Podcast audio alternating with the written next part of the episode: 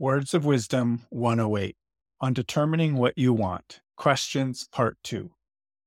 Sometimes we are so busy with the status quo or looking at what others are doing, we fail to pray and reflect deeply on what is most important for us to be doing. It doesn't really matter what others are doing. That's out of your control. What matters is what you steward and what God has entrusted to you. What matters is that you are earnestly headed in a purposeful direction. What matters is that you are showing up each day, open to whatever God has for you. What matters is that you feed the fire of passion and courageously take the next step forward. What matters is that you focus your life on loving and serving others. But sometimes it is difficult to identify what matters most. To cut through the uncertainty, learn to ask powerful questions. Asking powerful questions in a helpful order is a wonderful tool for self discovery. If you aren't sure what you should want, focus your desire on what will help other people. Look to people who best model helping others and seek to be shaped by their desires.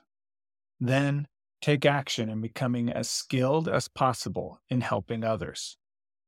The more you desire creating value for others, the better everything will be for you and others in the long run. Quote Girard believed that all true desire, the post instinctual kind, is metaphysical. People are always in search of something that goes beyond the material world.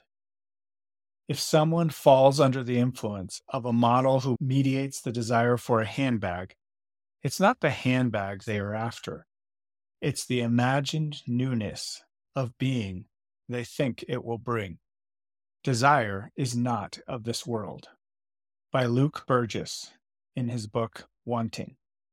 Jesus' command to follow him is a command to align our loves and longings with his to want what God wants, to desire what God desires, to hunger and thirst after God and crave a world where He is all in all.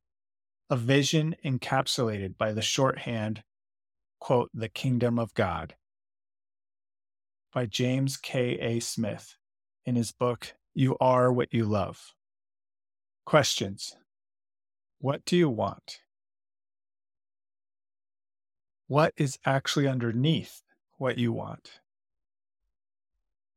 Will accomplishing what you want get you what you really want? How valuable is what you want? What are the most meaningful desires you can have? To what degree do you desire the simple and quiet life? How close are God's desires and your desires? Use these questions as a journal prompt and prayers this week. End note Taking action without taking meaningful action is a way to look busy, but it lacks substance. Continue to take time to ask yourself about what you want honing your desires so that you can take the most meaningful actions possible. Live wisely, Josh.